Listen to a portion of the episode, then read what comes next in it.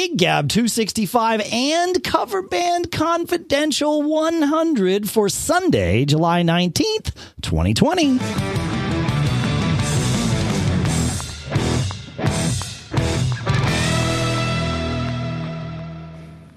What's up, everybody? Welcome to the Cover Band Confidential Podcast, the podcast for cover band musicians and band leaders to learn how to rock more and suck less. Here in San Jose, California, it's Paul Kent. And here in Durham, New Hampshire, it's Dave Hamilton.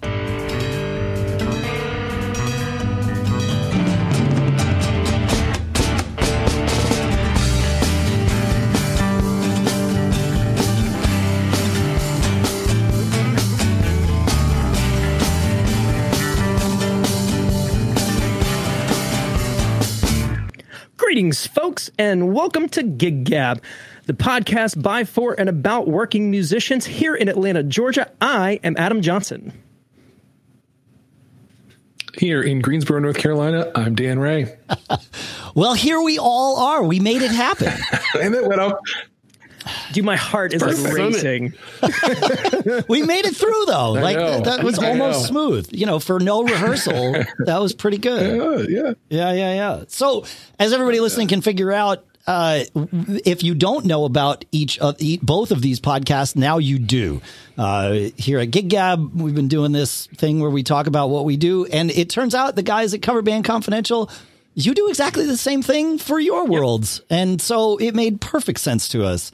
To at least spend one episode together. We were trying to figure out should we interview each other on our podcast? It's like, why can't we just do it together? So Yeah, here we are. absolutely. Yeah. Yeah. There we are. And, you know, we, we, um, Do what we do. as we were coming up on our big 100, the 100th episode, right? It was going to be a big deal, great big celebration. And then the world shut down. And it was like a really, really bad week. And uh, we, we'd been chatting about this a while and planning it. And uh, Dave Hamilton actually had the brilliant idea like, your episodes don't actually have to go in numeric order. You can just skip 100 and come back when life's better. And uh, so that's what we're doing. We're back to this is episode 100, even though we did 111 last week. The rest week. of the world, right? Yeah. yeah. Seriously. Yes, seriously.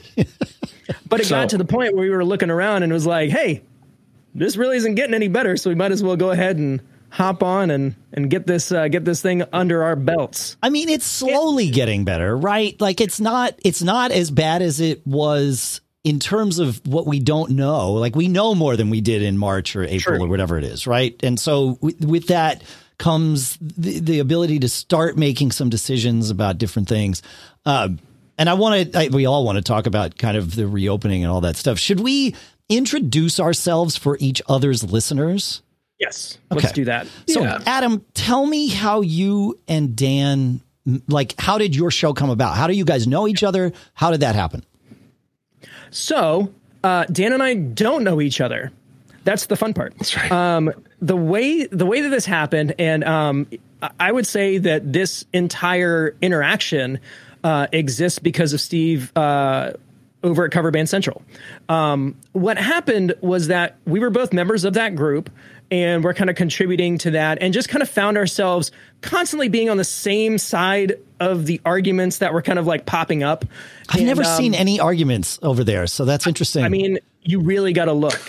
You know, Yeah. Really. There's really, very, very go with the flow, mild opinions on that on that that forum, and it, it it's an amazing community. It is, and there yeah. are there are lots and lots of like-minded people. And so you know we just kind of set up this kind of like back channel dm back and forth kind of thing. And i had just i had thought about starting a blog. I had already started posting under the cover band confidential moniker just writing blog posts. And i had invited dan to write some articles and um, he did. And you know we just kind of had this vibe. And i don't know we probably talked about starting a podcast for about I don't know, six months to a year before we actually like kicked it off. But it, it became pretty apparent. I was like, hey, do you want to do this? And he was like, yeah. And so we just kind of started doing it. And, um, you know, here we are. that's awesome.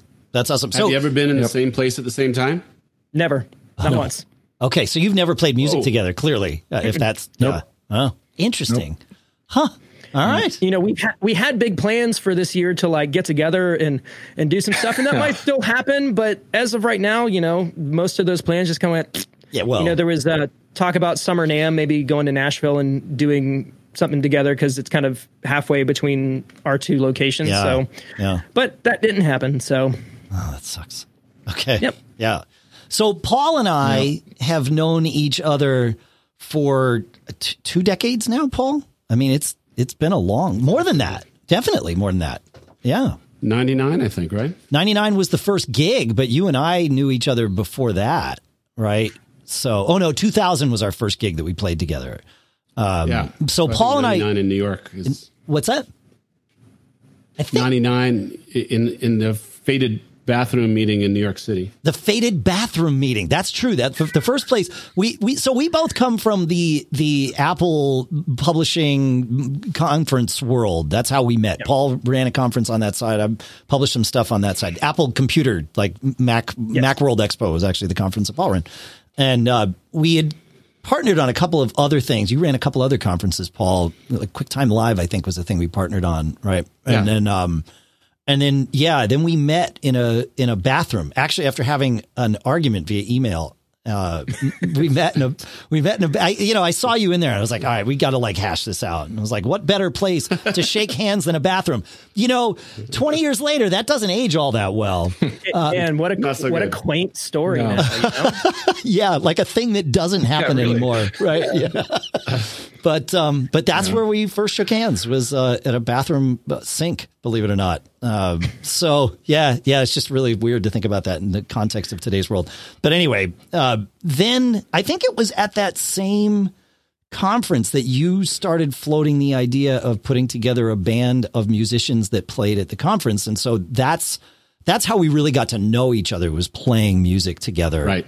and then we would have these chats all the time, right? And then five years ago, five and a half years ago, you came to me with with an idea, right? Well, Dave, Dave was like my my therapist, as you know, as I've been running these bands, and you know, I know that he's and having known him from playing music, you know, I know him to be a a band guy who has a lot of deep thoughts about what it means to be in a band and what it means to be a musician, and so you know, we would just talk about once every couple of weeks about what's going on in our music lives, and then after a while, it was like because he was building this podcasting empire, I was like, this is a thing. This, you know, people might be hmm. interested in this if you're a musician. So probably took longer for us to find a name for it than it did for us to actually decide to do it, right? Yeah. No, as soon as you brought me the idea, it was like absolutely, let's let's go. No problem. Like, yep, there was no hesitation whatsoever. I was stoked about it. So Yeah.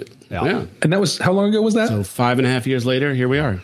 Yeah. Five and a half, Five and a half years. Five and a half years later. Yeah. And I, I will say, you know, the Gig Gab podcast is, well, let me just, uh, super inspiring to what we do. Very much, um, you know, when we thought about doing this, it was like, can sort of, can we live up to what these two guys are putting out every week? And um, some some weeks we do. I think some some I weeks think we're you close. guys, yeah. Um, no, you you guys give us a bar to hit. You guys are great. It's great. Yeah. ah, well, thank you, thank you. That's, and you guys have done you. such a good job with uh, you know in this in this mutual love fest here you guys have done such a good job uh, fostering community online. You know dave and i mostly spend our Hmm. time with the podcast. We we interact on facebook a little bit um, you know but we also direct people to our website and those types of things. But you guys have done a really nice job making musicians feel at home in a, in a way that you guys interact. Kind of you know m- maybe before i say anything more we probably should all raise a raise a glass to steve witchell right? Because he started sure. doing something actually pretty cool. And, and uh, you know that's really where a lot of inspiration comes from. So just steve. But um, i think uh, May your arm heal quickly. you Yes. Yeah. exactly yeah um, you know servicing musicians and just the joy of talking about the experience of being a musician is really an infectious thing steve does it really well you guys do it well online we love dave and i love what we do talking to musicians all the time and so here we are we four are. guys who just dig being a musician Adam, I got a question for you. When you raised your glass, Yes. what are you drinking? Okay, so th- for those of uh, our listeners who know that uh, I- I've been quite the brand evangelist, I'm drinking uh, Screwball peanut butter whiskey, and it's in it's in like a little like a i've heard of that That sugar skull. That sugar skull thing is very similar. That's what inspired the the bitter pill logo for the, uh, one of the bands I'm in. So I, I I like that glass. That's good. Yeah, I think those were like a, a Halloween buy at Target. Yeah. I want to say one other thing that's kind of like an interesting, like roundabout thing on how we all know each other. Um, about 10, 12 years ago, I was working at Apple with a guy named Neil Kent.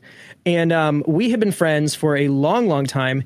And um, talked about music all the time and uh, kind of went and saw each other's shows and that kind of thing. And then at some point, I went and found Paul on Facebook and I was like, one mutual friend, and it was Neil Kent. And I said, Neil, how do you know Paul Kent? He goes, he's my he's my brother. And then like my entire like world exploded. So yeah, I mean, I, I played Small at uh, I played I played at Neil's wedding and um, pictures of Paul like going on in the background on like the slideshows and stuff. So that's crazy. Um, it's just that's how small this world is. Yeah. Just weird. So the two of you have have sure. have it almost intentionally not met. Like you were literally in the same place. Yeah. Yeah. Well, I wasn't at that way. I was, you oh, you two- weren't? you two been in the same I room wasn't together. At that. No, no, no. So, so there was there were two ceremonies. There was like the destination wedding that was over like Mexico, I think is where it was, or Yeah, that's where I went.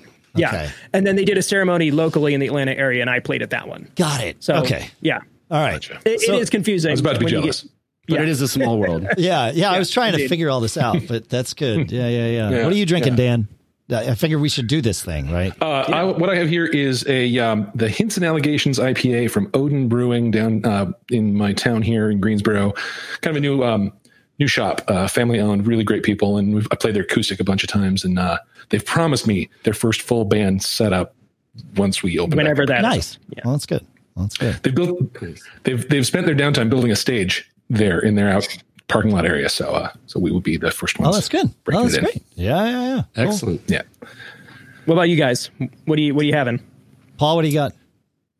Uh, well, I, I got. Uh, let me set this up just a little bit. I've got the perfect drink for a musician who spent the first four weeks of lockdown doing nothing but eating my wife's cooking. So I have Zevia zero calorie cream soda. Thank you very much. Hey man. Nice, nice. I was, I was just showing you like this was this was the drink from last episode on Thursday, which is just sparkling water. You know, you it's not always fun time, but Yeah. you know, Right. Yeah. You got anything good, I'm, Dave? I'm, I'm drinking uh, Tension Tamer tea in my Mac Geek Gab mug with uh, you go. enhanced with ginseng. So there you go. Yeah, you know. A little something. I might switch to something You really have covered the gamut here. We have. Yeah. I might. I might switch to a beer as, now that have, we have yeah. a, a stream going and everything's working. But I figured I should. I should stay on this side of the uh, the you know the the beer train until we until we had like something that was. But it's working. So we've got Yes. for for our Yeah, Gig Gab listeners. This will be available on our Facebook and YouTube pages. And yes, it's the first time we are doing video. So there you go.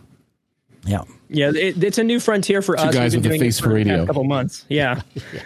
You know, I, I am actually in our little like green screen studio right now, but like no keying. Maybe we can do that in post later on. But You could Um, actually. yeah, Yeah. Yeah. No problem.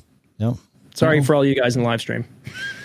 So I, I want to talk about it, the, you know, it, it's no great surprise to anybody watching this that we're in the middle of a quarantine here. And, and specifically, obviously, for us musicians, that meant, at least for a while, no gigs. And now it means very interestingly coordinated gigs. And I think at least two of us have played. Is that is that correct? So Paul hasn't. Dan, have you? Not I did an acoustic gig about a month ago. Okay. All right. Okay. Uh, and Adam, you played last night, right? I did. It was a last minute thing, um, right by my house. But um, yeah, it was. It, it was. I, I'm still kind of risk averse the whole thing. We actually have a. We were supposed to do a whole thing coming up this this week, like a full band gig for like a municipal event, and um, it, it just got too weird to to talk about. We ended up uh, requesting them to reschedule it later on. Um, but this is. and It was like an open air gig in an alleyway between restaurants. So you know it risk was pretty mitigated. I had my mask with me if I needed to go inside to get a drink or use the r- bathroom or whatever. Um, so yeah, I didn't feel weird about it. Um, I've had this like weird lightheadedness, and I'm like, you know, totally WebMDing myself. I had a glass of wine with dinner, and it just it went away. So I guess I might have to continue going down that route. Self medicating, Yeah. Well, that that be careful. That's There you go. know, yeah. That's that's how- that's how that's how things start. It's the only thing that stops the voices, you guys. yeah. That's a path. That is a path. I um Yeah, I will say I had two gigs Yeah, um, scheduled yeah. for this weekend, and uh, I canceled both of them. I canceled the full band gig on Saturday and the acoustic gig on on Sunday, just because you know here the numbers just keep climbing. Um, we're not it's not gone parabolic here in North Carolina, but it's dead linear growth, and um, um, I just I couldn't get our heads around it as as a family. Uh, yeah. That's why the decision. I got a finally question made. for And- both and- of you guys, though. Yeah, There's a little bit of a lag here, so sorry about that. no worries. Um, my Yeah, question for you guys is like you guys are making these decisions, and they're you know they're they're hard, emotional, responsible decisions. I think. What is it like in both your areas? Are are are musicians taking gigs and pushing for gigs and trying to get people together and you know acting as though things are normal? I'll take the lead on that one. So my our state, I, I live in Georgia, which is one of the uh, one of the first states to open, and um, we were having, uh, I mean, gigs start up basically immediately as soon as that that uh, thing was lifted. Uh, people were out and they were playing, um, and I didn't feel really comfortable about it, and and you know there were a lot of guys out there doing what they were doing, and a lot of them have continued to play and haven't had any adverse effects. Um, but we did see a lot of the restaurants that were kind of on the front end of that situation close back down because um, they were getting cases at those locations. Um, and so I think you know for for us, it's kind of a matter of picking and choosing. I, I don't. I'm not going to take a show where uh, I feel like the risk is too high. Um, you know, it would take a lot for me to do an indoor gig right this second. Um, but it, like an outdoor open air thing in like a common area, you know, it seemed like a pretty easy, you know, call to make. Yeah. Yeah. My first gig back was an outdoor open air acoustic gig. Uh, there was this, it, the, the, this place is set up literally perfect for pandemic. It's a, a community football field that they use for like, you know, Pop Warner or whatever. There is a little hill that comes out of one of the end zones and there is a permanent cement stage with a roof uh, uh, at the top of that hill. So we set up on the stage and the crowd set up in the football field. So they, I mean, they literally had hundred yards of space for to socially distance. And it, you know, it, that gig taught me a lot because I had a ton of uh, gig gab listeners have already heard the story, but you know, I had a ton of reentry anxiety about the whole thing. And I finally had to decide for myself what what are the things that I need to be able to say yes to in order to feel comfortable doing a gig? Because if because I can always I found I proved that I could always find reasons to say no and I could do that for years and I wasn't convinced that that was particularly healthy, right? So two of the main things and obviously if some huge red flag comes up then then that changes everything, but here in New Hampshire, A, our numbers are just like dropping and dropping and dropping, and people have really seemed to have a handle on it. But it could totally go the other way very, very quickly, as we all know.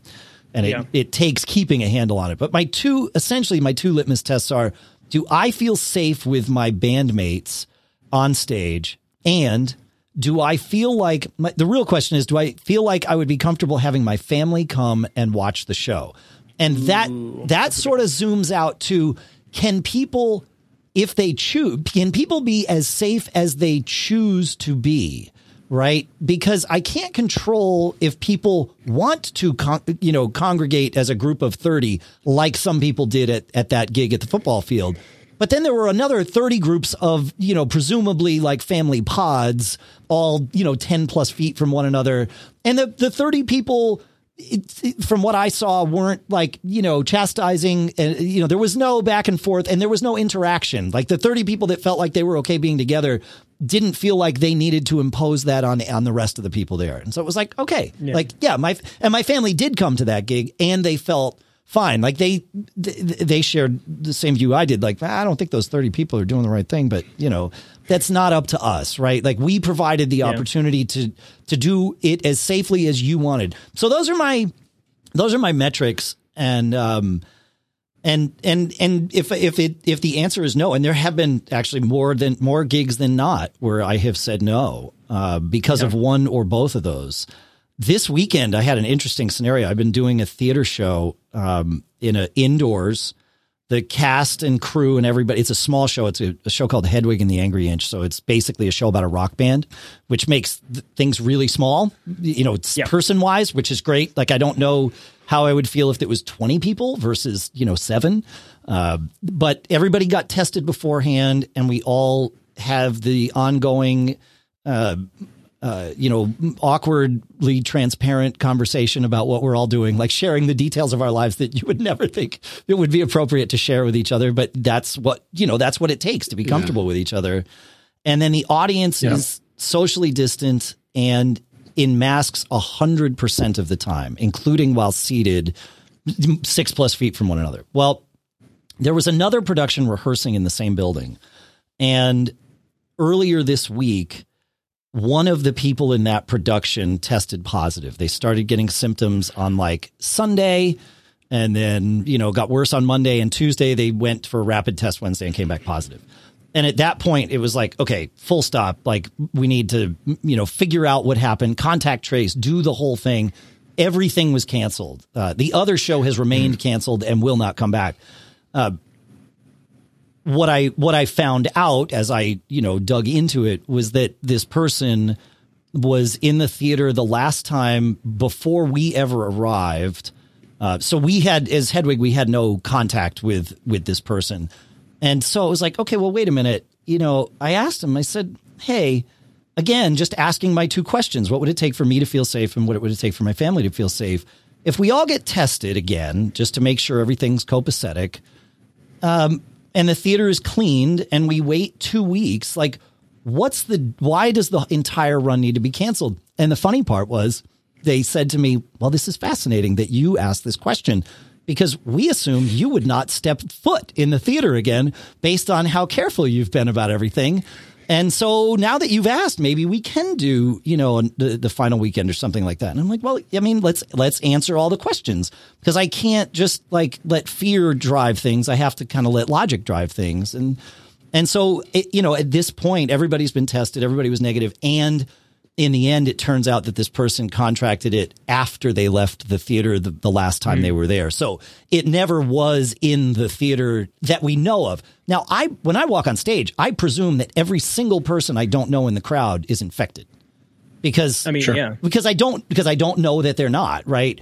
But you know, right. so so there's that assumption you sort of have to take going in, and are do you feel safe? Are you far yeah. enough from them? All that stuff. But um, but yeah, it was an interesting week from that standpoint. And you have to you have to presume that you are too. Correct. Right. You have to yes. presume that you are. Y- yeah. I mean, not going near anyone. You you have to accept it. You know, in the scenarios I've been in, I've been closer than six feet to my bandmates in a in a scenario where you kind of like it, it, and, and not just Hedwig. In fact, Hedwig's been the safest of all of them. Everybody was wearing masks during rehearsals and in the hallway. I was saying to Paul the other day, I felt like this privileged jerk as I would walk from the dressing room to the stage because everybody was in masks except like me and our guitar player. And, you know, it was like this weird thing, like I should be wearing a mask, you, you know, but it's, but it was, I mean, we, again, we were all being tested regularly and all that stuff. So, um, you know, it was like this is just how it is, and it's fine. But yeah, yeah, you have to have to assume that everything is unless you know. Dan, how about North Carolina? We have uh, it's a mixed bag. I know uh, many bands that are and, and, solo players who are just opting out for now, just abundance yeah. of caution, not going to go there. Um, I know some people who are, uh, particularly the group that are like um, solo acoustic full timers. It's their main gig. Yeah. Um, they're booked every day. They're playing every day. Um, and uh, they say they say they're doing it safely. I happen to know from some of the chatter on the socials that uh, they were they shared attitudes with people who I don't experience to be behaving very safely. But I haven't been to their shows. I don't know what's going on there. Um,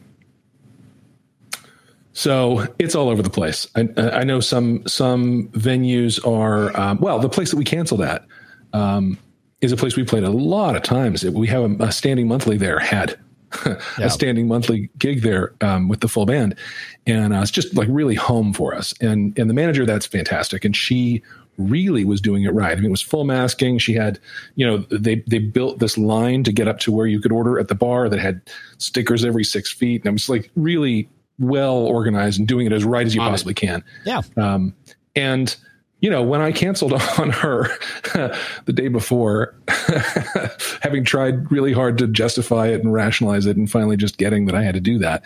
Um, first of all, she completely got it, completely got it, totally understood. Um, was not a problem for her, and um, and you know, there was going to be we, we were going to set up, up outside, and it was looking like rain, which meant we'd have to move inside, which none of us were comfortable with. So, um, you know, I, so it's all over the place. Is the point? I think some some places um, some places are putting their toe back in the water, others are going full on. Um, Yeah. ah, it's interesting. Can places What's, go? what's the Bay Area looking you. like?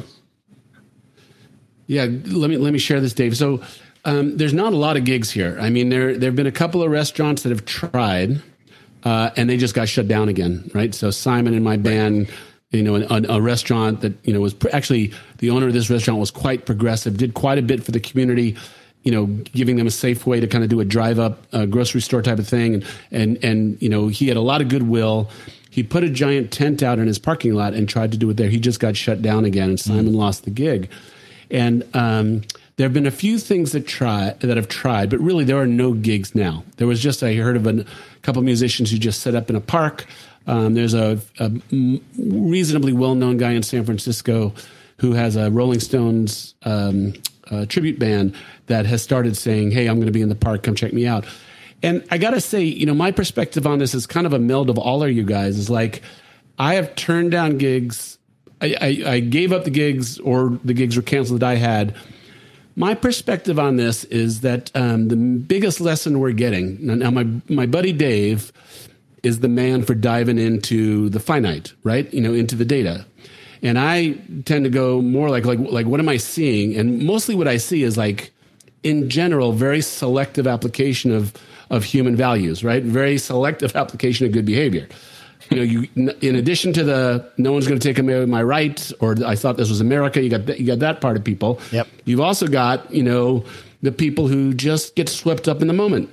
There's um, some people around who are saying, "Hey, we used to have music in the park every Wednesday. I'll bring a boombox. Everybody just show up." My personal opinion on this, and again, I, I hear fully and Dave actually changed my mind about this because I thought my opinion should be the universal opinion, as I am want to do. But um, We we all are Dave that way, like, aren't you we? know, in-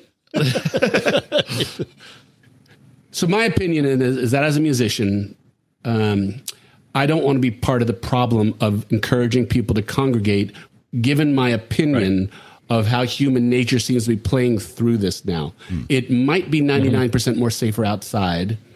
And they might put circles on the ground in the in the park, you know, and, and encourage people to stay in their little sphere. But in general, over and over, every time I see someone doing something, I never see a mask right? I see a lot of not socially distant people. And then again, you, you know, there's always when there's a video, you know, I thought this was America, you know, or no one's going to take away my rights, or you know, these types of things. And there's just a huge clash. And my opinion is this is all going to lead for it all to get roll, rolled back. And so, Yeah. I think uh, I don't want to. I don't want to play the iterative game and be part of the of the encouraging people to possibly get sick. I, I'm just pretty much shut down. And I'll tell you, you guys can, I'm sure, appreciate it. It kills me. I mean, I whined to Dave about this for the past six weeks. It literally kills me, Yeah. and I want to go do stuff, but um, I, I have to just feel like I have to make this kind of moral stand, put a stake in the ground, and say it's gonna it's gonna get worse, you know, until we really shut it down. Yeah. Well, and you're Well, and you- besides just the whole like, mo- oh, sorry. So beside the whole like morals thing, you need to look at this from like a branding standpoint because you know you have bands like uh, like Great White who did this uh, event in North Dakota where there was no masks, Right. no social distancing, and they got blasted. Um, and and so And of you all know, bands for- that risk their fans' health, right? these guys. right from a branding standpoint, like that's really hard to roll back from. Well, it's So kind of on really brand for that. them, isn't it? I mean, you I know, mean, that's a little on the nose. Maybe a little, Now it's I feel like that's even brand. too soon. That was, but that was that was Ja- that was the uh, that was the Jack Russell version. This is like the the you know the, the spinoff of the spinoff of the spinoff. right, right. Those guys. Yeah. Jack Russell's like, not me, guys. Mm. I'm I was from that. Not.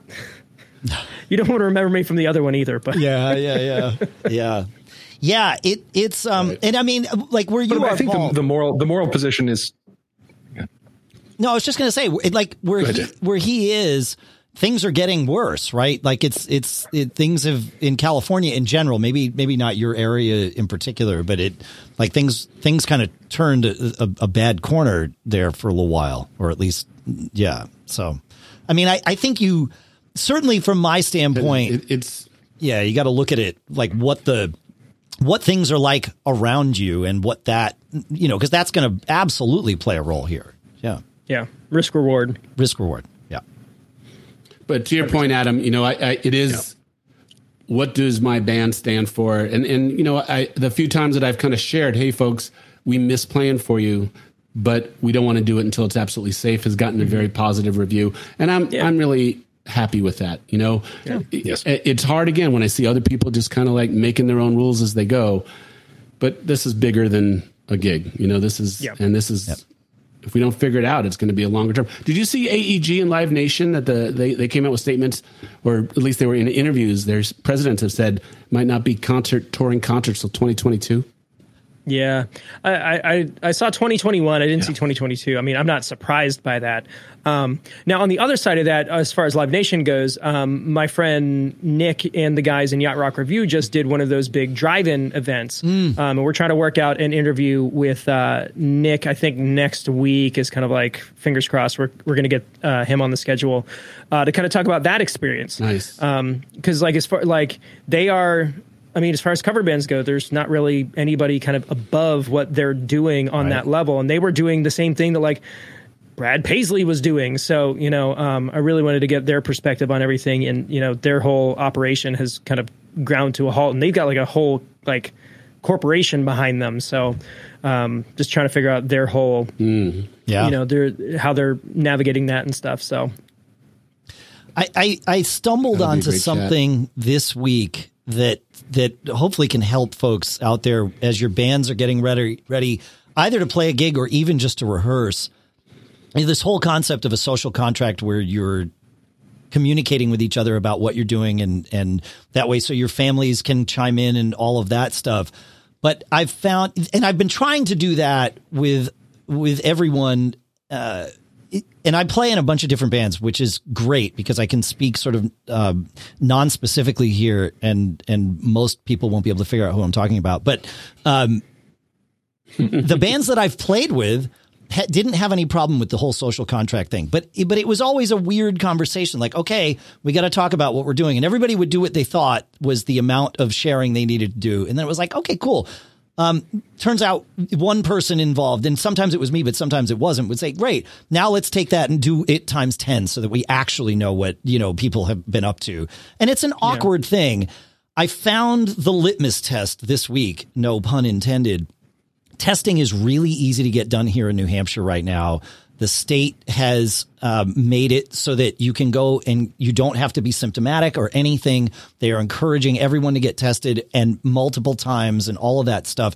And it's free. If if you have uh, health coverage, of course they'll bill it through that. But if you don't, then there's just no charge, and uh, or the state picks it up. And asking the simple question of, "Hey, look, I'm, you know, I've got a family, but I also play in, you know, this other band. Uh, would everybody, you know, there was a gig proposed to me the other day. I was like, great, yep, I'm open that day. It would be outside, like the the the on the surface, the particulars of it looked okay. So I was like, cool. Well, it, just like let's all just make sure we get tested, and then you know a week before the gig, whatever it is, time to get the results back, and then and then we'll have a conversation about what we've all been doing from the testing, essentially quarantining as much as possible between the day we get the test and the day of the gig, and immediately the gig was canceled by uh, by the person that was coordinating it, and I had a feeling that would happen. And so it was like, yep, perfect. Great. I don't need to worry about being on stage with this person because I won't be on stage with this person right now. Yeah. And and so just asking everybody to get tested is is like a super easy, like I said, litmus test. So yeah. Yeah. Yep. How how long does it take for you to get your results back? Somewhere between they say now three and seven days, but um, if you need a rapid test, there's a place that I can go that's not quite an hour away that'll do it for 25 bucks in 15 minutes. So There you go. and that's where that's my what we need to get to. I think is Yeah. where we can all just get tested, and and then things start to become a little easier. You know, there's a whole lot less question. So go ahead, Dan. New yeah normal. be able to do it at load in Well, let me tell you this kind of related story. My drummer, um, two weeks before the gig that would have been Saturday that we canceled, um, got back from a trip to uh, Jamaica. He went to he and his wife went to Sandals, and so we saw him doing that. And I, I actually was not aware that that was happening. And it was like suddenly I'm seeing pictures of him from out of the country, and I'm like, what's he? What is happening here? I, you know, um, but it turned out they they required the airline required a rapid test before they would board you. Oh, that's great. Nice. So, yeah, so he, he knew they knew everyone the plane was clean. They knew everyone at the resort was clean. There was actually another round of testing for anyone who the airline didn't get when they got there. So, like the whole place was basically it was like vacation under quarantine. wow. And um, yeah. And did they have to do that on the flight so back too? you know, I, when, I don't, I don't know. I, he, I didn't.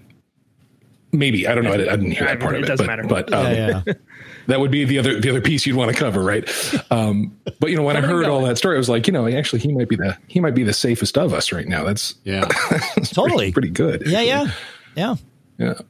Yeah. The, the, if we can get the testing to to a point where it's you know the results, it's easy to do either what they call the rapid test or to get results. You know, even twenty four hours from the thing. Like my you know my kids are both going off to college, and so that's a whole other thing to look at. And and my daughter who's going to the University of New Hampshire, they've got because they're a research university, they just so happens they have like tons of capacity for testing.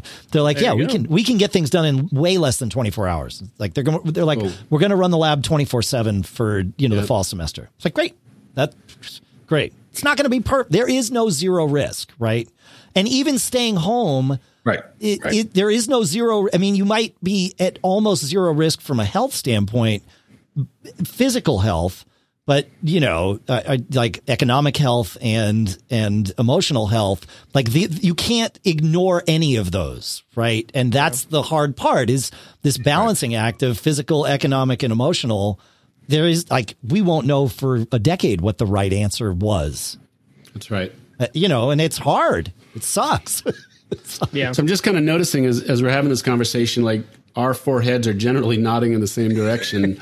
about and, and actually, that's kind of one of the cool things that I've found about doing gig gab, and I'm sure you guys find with yours is that like musicians are kind of musicians. Almost doesn't matter where you are. There are there are you know di- differentiations from the mean in different ways of things, but we're all dealing with like is it a good gig? Is it a you know is it a worthwhile gig? Is my band member being cool or not being cool? You know i mean we're in dealing with these things the that has been one of the best reflections of doing gig gab is that this kind of global community of of semi-professional you know we call them weekend warriors often musicians really we are dealing with the same stuff all over. And this the pandemic is no different right? It's no different. Yeah. Yeah, I mean, there, there's always going to be a through line of like certain things that like everybody just kind of latches onto, and you know, even in the parts where like people kind of slightly differ in opinions, I think we still are kind of going through the same kinds of experiences regardless.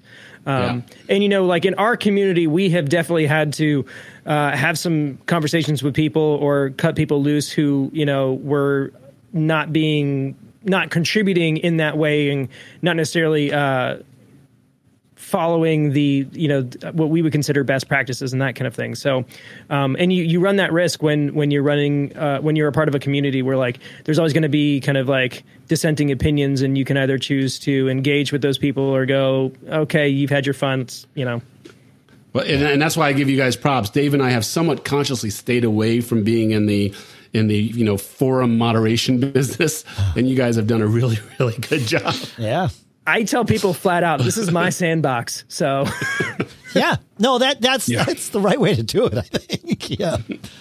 Hey, one of the things we do on GigGab is we answer listeners' questions when they write in with stuff. Are, are we? Can we move past the pandemic at least in, in terms of the please flow let's of this talk about anything else Great, awesome. Please. So we, God. I thought this question when it came in was perfect. Uh, it's from Mr. X, so we will, or Mrs. X. Actually, I don't even remember. Uh, I recently experienced a very unfortunate conclusion to a great gig I've been a part of for the better part of four years. Uh, without getting into the details, of course, it was very hard to come to this decision, especially considering it was out of my hands. With the gig climate being how it is right now, it's very hard for a full time player to try and recover and continue working when there is simply not much work to be had. At the risk of turning you two, or you four, into a gig musician therapists, I didn't think, I thought we had crossed that bar a long time ago. Um, there's no risk. We're already there. Uh, have you ever been through breakups that really shook you and brought your music world to a screeching halt? Personal affairs aside, what do we have to do to get through and press on? Obviously, things like networking and asking around are a given. But then right now there's COVID. It's a situation I never would have expected to be in. I've done a few gigs since the start uh, of the pandemic, which was hard enough, and now, well, nothing. So, uh, you know, we've we've talked enough about the pandemic part of this. I, you know, let's just talk about the moving on from a gig I, from both the perspective of the musician, which it seems like you know this person is asking about, but also you know the band needing a new member. Like, what are the what are the ways that you what are, how, like how do you guys do it? What like if you needed a new member or you needed to find a new gig, Adam, what would you do? I mean, in this particular instance, I feel like there there's a there's a leverage conversation to be had. So for the band who now needs a new member, I feel like they have lots of leverage because you have a known entity that mm. you can then pick from a potentially larger you know pool of players because there's much more availability you know um, now for the person who uh, is now venturing out on their own on the same note, like depending on what position they play, like if they're a vocalist or if they're, um, you know, if there's if, if they have the ability to do things by themselves, I think that's also a super unique opportunity because uh, there's nothing, in my opinion, better than being in a situation where you get to call all your own shots. So um, I'd say there's kind of a dual upside. That's yeah. just the optimist in me, maybe. I like it. I'll, I'll, tell you, we had um, in the House Rockers our other guitar slot. So I'm one guitar, and then there's the other slot. It has been um, Spinal Tap. We went through a lot of people combusting every, everything you can imagine.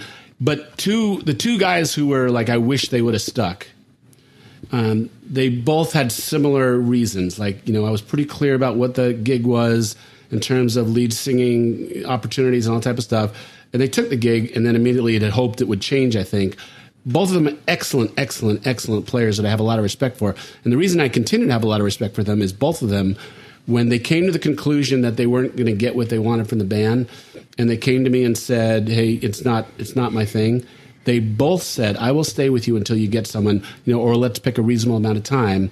And their reputation is golden with me, you know, and they've sat in with us, and you know, you, and I think that's one thing about leaving a situation.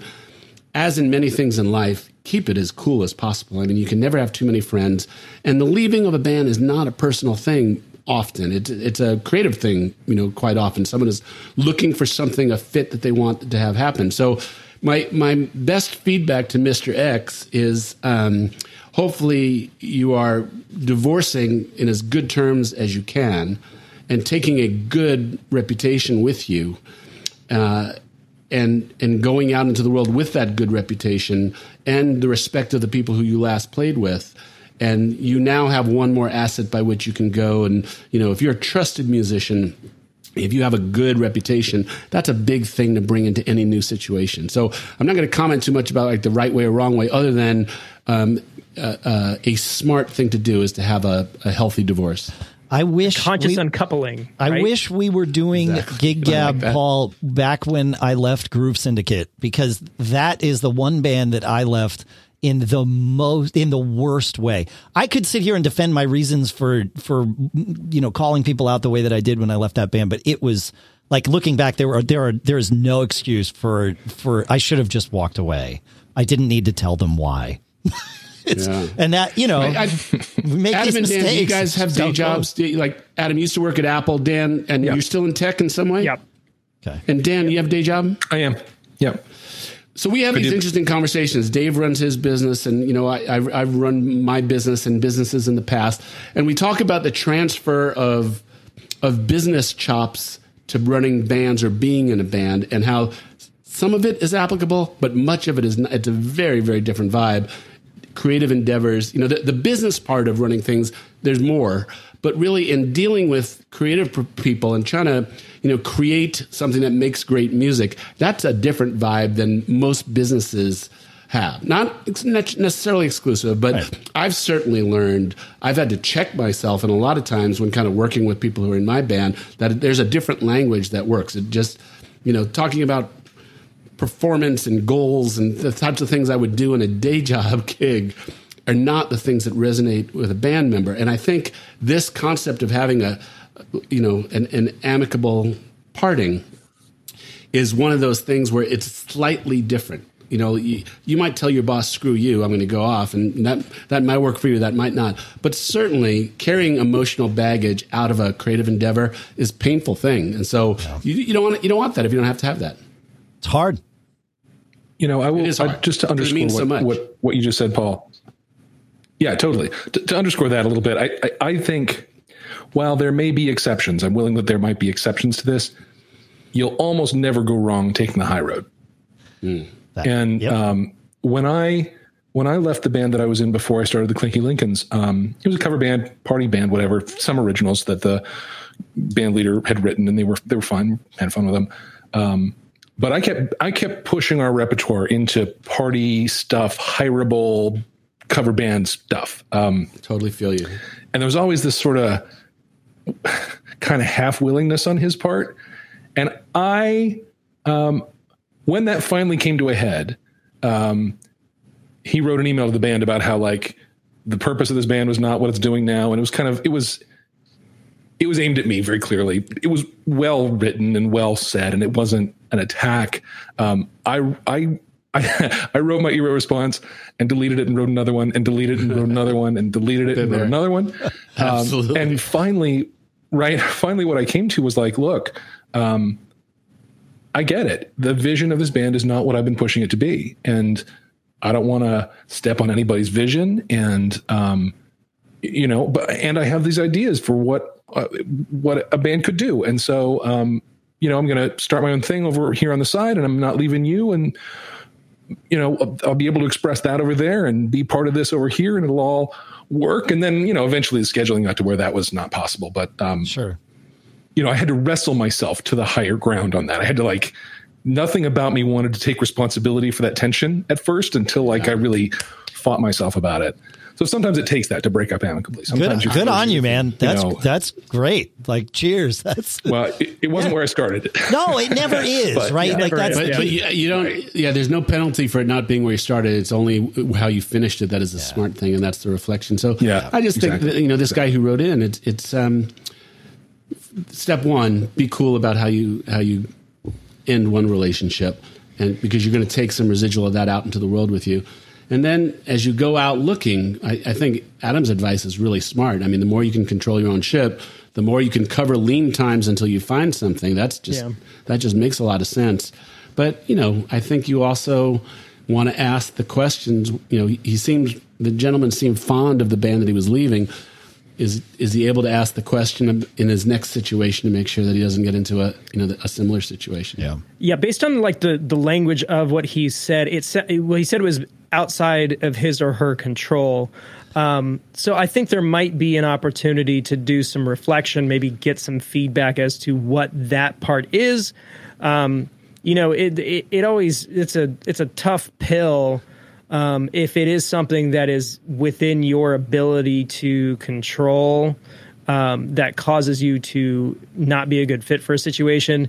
Um, but I always feel like it there's value in in having that kind of conversation to kind of figure out what can I bring into the next creative venture that I've got coming up that might be smart. that might fit you know work better long term. Well, know? and it, it could be a square peg round hole scenario, like you described, Dan. Right, where you know you wanted Yep. a, you wanted a different thing. It didn't mean what everybody else wanted was the wrong thing. It just meant that they were different things, and yeah, that's okay. You know, so yeah, Yep. yeah, yeah, we came up with a term called uh, man cave bands. yeah. So that's what Dan the, the situation that Dan was in. He was in a man cave band, but he didn't know it. Yep. So like a lot of these, you know, a lot of these projects are just like this is just this is just an excuse for me to to you know drink beer in my basement. It's bowling night. but like yeah. yeah, but like sometimes you get in a band and you don't know that until it's too late. right. I've found myself in bands like that. Yeah. And sometimes it's it's okay. Like when I joined Yeah. Fling has been that band and also very much not been that band on on a cycle.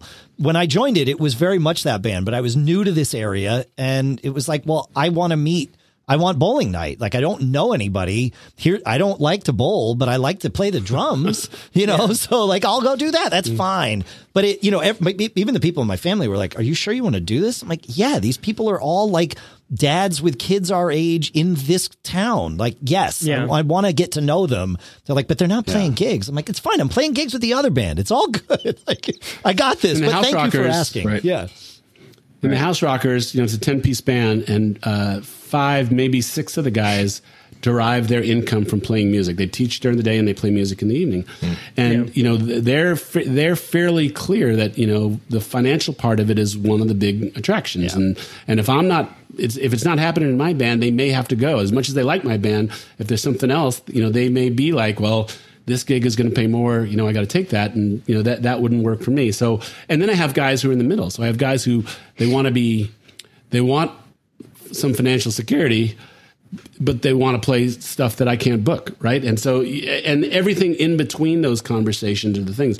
And the point relative to the gentleman who just left a band is, is uh, you're dealing with in any band the best ones are on the same page and moving forward in the same direction, but that's a pretty rare thing.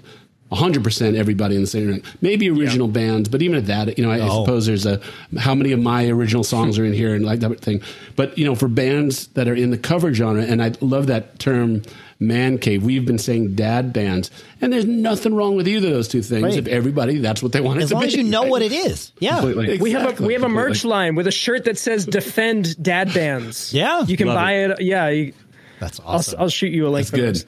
Great. I'm, I'm definitely going to buy that shirt. That's great. I like but it's it. but that's a different thing than the band that wants to charge ten thousand dollars for a wedding, and you know what what the expectations are. Because the poor guy who's going out to try and book it, you know, he he can't bring obscure B side stuff to you know the wedding genre, right? No. So uh, so anyway, I think that that's always it seems to always come back to that conversation. Like, are you and your band members?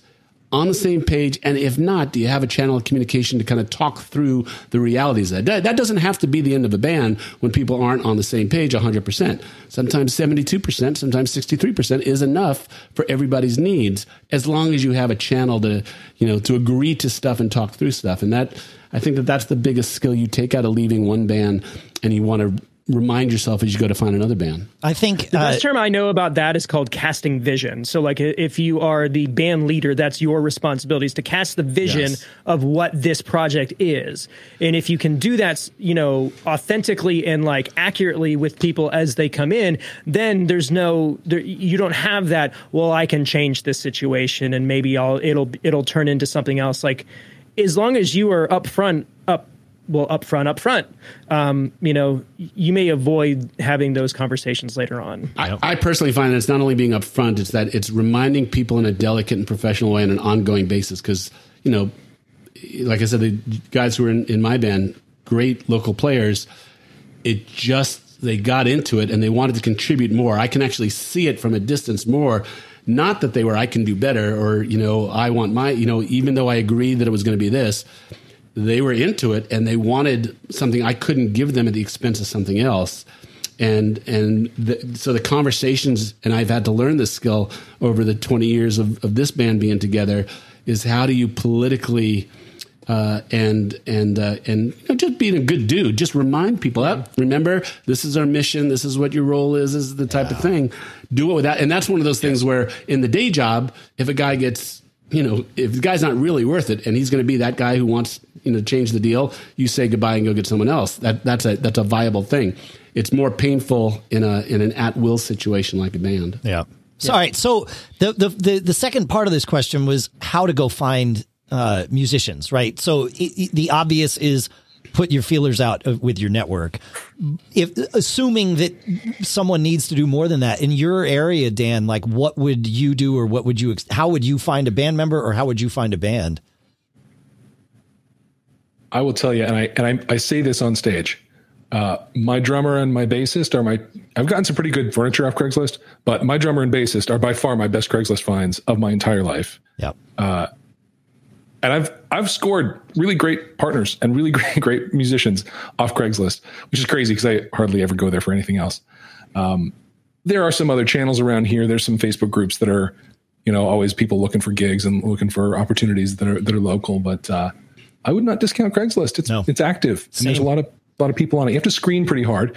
Yeah, you know, That's it. Um, but you can you can screen they- pretty hard with Craigslist right up front. Like if you put in your ad or if you're answering ads, you, you know, you look at what read what they're asking you for. And if you put in an ad, you know, I want somebody that can do you know, we're pl- playing party music. Are you, you know, will you give me your first right of refusal, you know, and send me five links of you playing other things? When you answer that ad, send them the five links. In fact, send seven, you, you know, but don't send a quick little note like, Hey, tell me more about your band. I'd love to learn what you've got going on. Like that's not what the person asked for. So they're going to, they're not even going to answer you unless maybe you're the only one, you Right. know, but like there's, a, there's ways just like with resumes, with a job. I mean, you, you know, tailor your response to that person, sell to them, and then get to know them. And then, Yeah. you know, six months down the road when you're having a beer at a gig, tell them, oh, yeah, here's how I manipulated you into making sure you put me at the top of the list. But by that point, you know, like everything's good, you know, Yeah. but Yeah. yeah. I'd, I'd augment that with, I, I'd say the first 10 years I had my band, Craigslist brought me some decent players Yeah. or subs. But the second 10 years was the result of networking the first 10 years, right? I, I wouldn't need to look on, Sure. Craig, on Craigslist now. Totally. And this is, you know, I don't know, Right. you know, in different areas, open mics are going to have different levels of people, right? But if you just know, right, some of them are open mic players, right? And that's what they do is Yep. they go to open mics and, you know, that's it. But networking and understanding people who are going in, you know, leaving one band, like this guy might be, networking is a skill and, it, and it's awkward for a lot of musicians because it's a human external interaction type of thing, right? But I, I've, I right now for any role in my band, I would I would go to my network more than I would go to Craigslist. Yep. Yeah. Yep. Yeah, I mean, I think we I get all of Sure. my subs based on word of mouth. Yeah. I've got enough of a network in this area that, you know, if I need a bass player, I can shoot an email to somebody and I can get nine emails back of people I need to reach out to. That's it. Uh, yeah. And that, you know, it requires going to seeing other bands play and introducing yourself. I've had met people who have come up and said, "Hey, if you ever need a sub, we don't sub very much in our group, but you know, I I I, I make that first character judgment about how they approach me, you know, in that, and that Of actually course. decides whether they go into the On the you know, list. might call list. Yeah, of course. So, but but networking is a thing, and and, I, and it's a valuable skill, and maybe that's the answer for Mister X is like you can do it through Craigslist, you know there's ups and downs to it. You know, there's sometimes you can get a magic fit, but there's a lot of really bad fits, and there's a lot of really bad communicators that you don't know really what you're going to take your time to go audition for. That's that's the downside of being an auditioning musician. But um, if you are involved in a scene, getting to know the band leaders in a scene, offering your services as a sub, you know, just being aware of what's going on, that turns into a fruitful because you, you've kind of self-selected the people that you think are kind of cool. I've had, let me let me I've- suggest a new school suggestion. Um, because of the era that we are in, and based on maybe the age range of wherever this person is, um, personal branding 100% is something that you need to really invest in. So it could be as simple as if you are trying to build a reputation in an area, really start putting your wares out online. So if you've got an Instagram account, post you playing certain Yeah. stuff. Make sure that you're tagging yourself in the area in which you live. Um, if you have a YouTube channel, make sure that you are contributing content to that. Make sure that you are um, your contact information is easy to find on all of those channels. You know, Smart. because of in this particular instance, there's not a lot of opportunities to go to shows to network with other Right. people. This is the new marketplace. So if you have an online presence, you need to cultivate it to garner that kind of attention. And if you don't, then you need to start working on that. And this is the perfect time to do it because there's no other thing that you can be doing right now. So yeah, no, and, I, and that's like I think that's good advice for every single one of us and anybody listening. Whether you have a gig that is hundred percent solid, or you're like this guy who's just left, or anywhere in between, start doing that now because the longer the longer tail you've got on that. The better off you are the next time you either have to ask someone to come play with you or ask someone to have you come play with them. because it, it builds trust. Absolutely. Yeah. Yeah. Well, yeah. and it gives you it's it's your reputation, That's it. and it's easily verifiable. right. You don't have to worry about like talking to Jimmy, and Jimmy's like, "Oh, he's cool." Like Yeah. you can go onto their channel and be like, "Oh, snap, this guy's got chops," and then maybe ask around about like, "Is he a good hang?" Is he a jerk? Right. Yeah. right, right, right, Yeah. right. Yeah. But like you can some you know depending on what you need in the moment you can get a you can get aside from jerk if he's if you've got chops Yep. but if you want to stay somewhere long term then you've got the the whole package that you've got to worry about Yep. That's Awesome. it. Yep. It's good. Start a podcast. That's a good way to uh, Ah! let people get to know you, you know, for better and for worse. So there you go. Yeah, we we've kind of gotten into the coaching realm a little bit. Yeah. um, it's something that we offer. We don't do it a whole lot, but it is something that you know. I guess you can kind of use to. We, we do this to establish our quote unquote, you know, uh, knowledge or credibility. experience. Yeah. and then yeah, you kind of spread that out that way. So. I'm always surprised we get we get specific requests for coaching, but we are e- extremely verbose that just our opinion, you know, this is what dawns on me. Take it for what it's worth, right? Yeah. Coaching seems like a pretty daunting word, but we are asked specifically, guys, what would you do? That type of thing. It tends to be the nature of the of the of the requests that we get for type of stuff. But you know, just like everybody else, we're just figuring, you know, figuring it out. Off, we'll offer what we have, take Yeah. it or leave it. But that's, I mean, that's what people I think are looking for. I think, I think because exactly what you were saying, Adam. Like we, and I'm, and you guys are the same on your show. Like people know who you are and what you do, and they know your opinions if they've listened even for a little bit. Yeah. And so they want to know, like, okay, you know, can you level set me and sanity check me? And yeah, sure, I guess. Uh, it's more like confirmation bias stuff. It You agree is, what I yeah. agree with, right? yeah, that's totally, Yeah.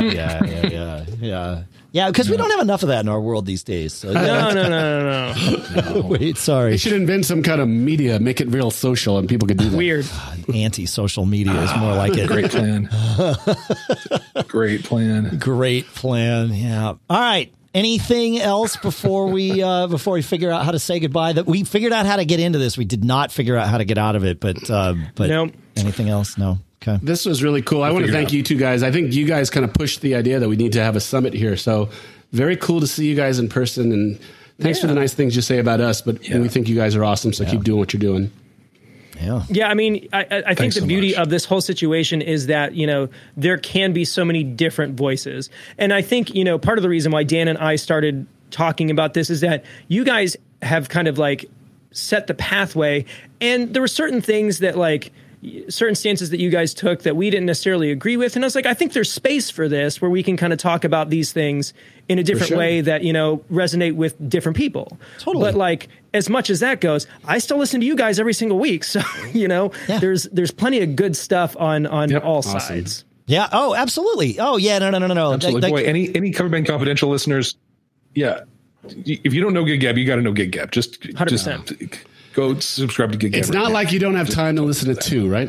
That's right. Yeah, and and the same the, the same goes in the other direction. If if you're listening to Gig Gab, Gig Gab, you think after five years I'd be able to say this, but uh, if you're listening to Gig Gab and you haven't heard of or aren't listening to Cover Band Confidential, absolutely, and you get to watch those guys, and maybe this will be the beginning of a new trend for Paul and and uh, and me here. We'll have to figure that out, Paul. But uh, yeah, there you It, go. It's still new for us, but um, we found a lot of really cool ways of engaging on all of our channels and stuff. Yeah. So it's been a really neat um, way to engage with a different segment of the people who might be interested in the kind of stuff that we're doing. So yeah, we did. We highly recommend it. the challenge is go ahead. the challenge is not to forget that you're also making audio. Right? Totally. We did a couple episodes where it's like, oh, look at what yours going on in your room. Oh, look at your hair, whatever. It's Yeah. useless as a podcast. Totally. totally pointless. Yeah, So- no, we found that out with the the other show that I do, Mac Geek Gab. We started when when quarantine began. That's when we made the jump to including video because people had been asking for it for you know ten years or whatever, and and it was like, yeah, we should do this, but it was like we need to make sure we remember we're still we're letting people watch us record an audio show. And Yeah. and for the most part we succeed. It's you know there are times, but uh, but yeah, yeah, for sure. That's part of the reason why I'm wearing a hat because I'm staring at myself in a camera. And if I if I didn't have a hat on, I'd be sitting here like messing with my hair the entire time. Yeah. and that's like the worst like first impression for a bunch of people who may or may not Yeah. know what we're doing. So Yeah, my hair's like we spent the afternoon and we bought one of those like adult sized kiddie pools when quarantine began because so we had something to do at home in the afternoons when it was 95 degrees and so I spent the afternoon in that and I can see that my hair is like like uh, just not quite what I would normally present but you know whatever it's fine. People have seen me on stage way sweatier and way worse than this. There you go. Hmm. Yeah, yeah. I actually like that. absolutely. Like that's one of my favorite states to be in is hot, sweaty and satisfied For sure. after being on stage. Yeah. Yeah. I, we live in the South. That's the only state Totally. you can be in. So. To- you know, after living, I, I played a bunch of gigs when I lived in Austin, Texas, and people asked me, "Oh, didn't you hate the heat?" I'm like, "No, I'd much rather play in the heat than the cold. The cold is awful uh, outside." I, yeah, I'm of two minds of that, but yeah, Okay. I, I can see both sides to it. yeah, um, my my stage my my band stage look is black jeans, members only jacket with like a black t-shirt, and different. um, definitely had a couple of like summertime like two hour gigs where I'm like, oh, this is how I die. this is. I see it coming. yeah, I, yeah, the, I can see the light. yeah, Um, yeah. Yeah. But yeah, I'm, I'm actually, you know, I, we're not going to get any gigs this summer more than likely. But I was like, I was working on a whole summertime look. I was Yeah. going to switch everything up. But uh, I don't think I'm going to have to worry about that. Well, you At know, for this year. Next year. Yeah. That's right. You Yeah. got time to really craft it. That's that's 100%. Yeah, yeah, yeah. Those of us that were making jokes about having 2020 vision back, like in you know in November, really had no. Those jokes are not aging well. No, Oh no, we didn't see it coming. Right. That's the irony. that's it. Oh, Yeah. there it is.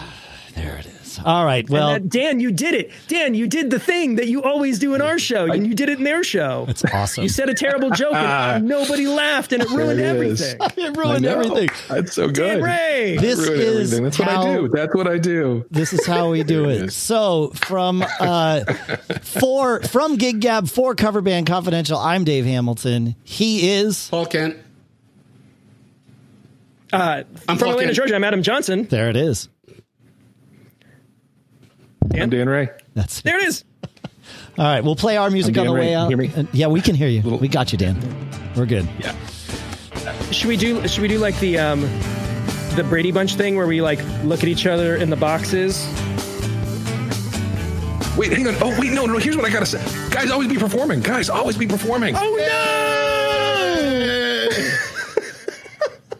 no!